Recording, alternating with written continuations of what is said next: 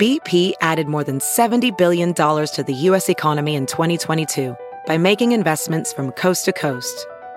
Investments like building charging hubs for fleets of electric buses in California and starting up new infrastructure in the Gulf of Mexico. It's and, not or. See what doing both means for energy nationwide at bp.com slash investing in America.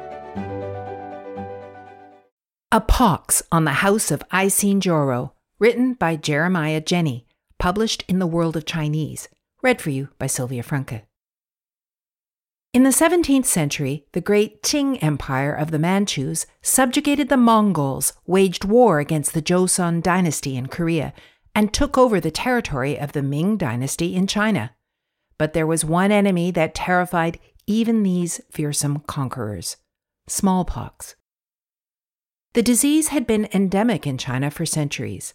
The celebrated 3rd century physician Ge Hong described seasonal epidemic sores which attack the head, face, and trunk with red boils. If the severe cases are not treated immediately, many will die, he wrote. Variolation, a technique that exposed a child to a mild case of smallpox to boost immunity, had been developed by the time of the Ming Dynasty, 1368 to 1644 and some physicians reported success in preventing 80 to 90% of infections. Smallpox, though, was not prevalent in the remote northern forests and mountains of the Manchu homeland. Few, if any, Manchus had developed a natural immunity to the disease.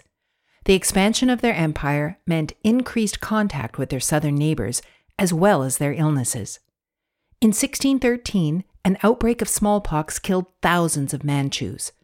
So high was their anxiety over smallpox, members of the imperial Gioro family would often refuse to attend funerals of family members who died of the disease.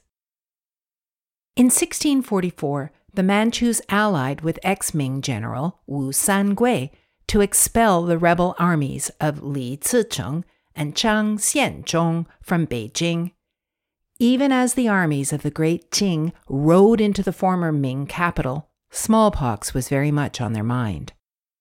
To protect their young Shunzhi emperor living in the Forbidden City, Qing officials made sweeping changes to their new capital. They ordered most of the remaining Chinese residents in the northern half of the city, which surrounded the palace, to relocate to the southern section. The division between the Tartar city and the Chinese city persisted in name at least, down to the 20th century. The Qing also established a quarantine bureau in Beijing to minimize dangerous outbreaks of smallpox. The forerunner of this bureau emerged in 1622 when the Shunzhi emperor's grandfather, Nurhaci, ordered his officials to report any cases of smallpox among their troops to stop cross infections among different military units. The Quarantine Bureau demanded reports of any suspected cases of smallpox in the city and would then arrange to have the patients sent away.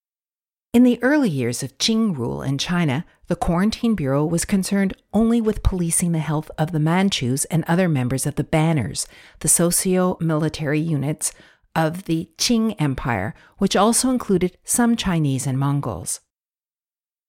Soon, however, the policies were expanded to include all residents of the capital. Smallpox victims and their families were forced to move far outside of Beijing. Those who refused were executed.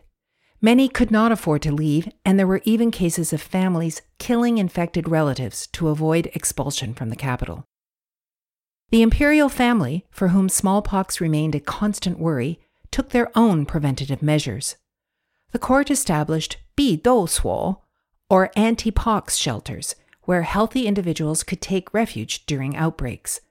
One of the Shunzhi emperor's preferred retreats was the southern gardens of Nanyuan, and he took great pains to prevent the contamination of his sanctum by ordering all residents living within a two kilometer radius to be forcibly removed. In spite of these precautions, the Shunzhi emperor became infected with smallpox and died of the disease in 1661.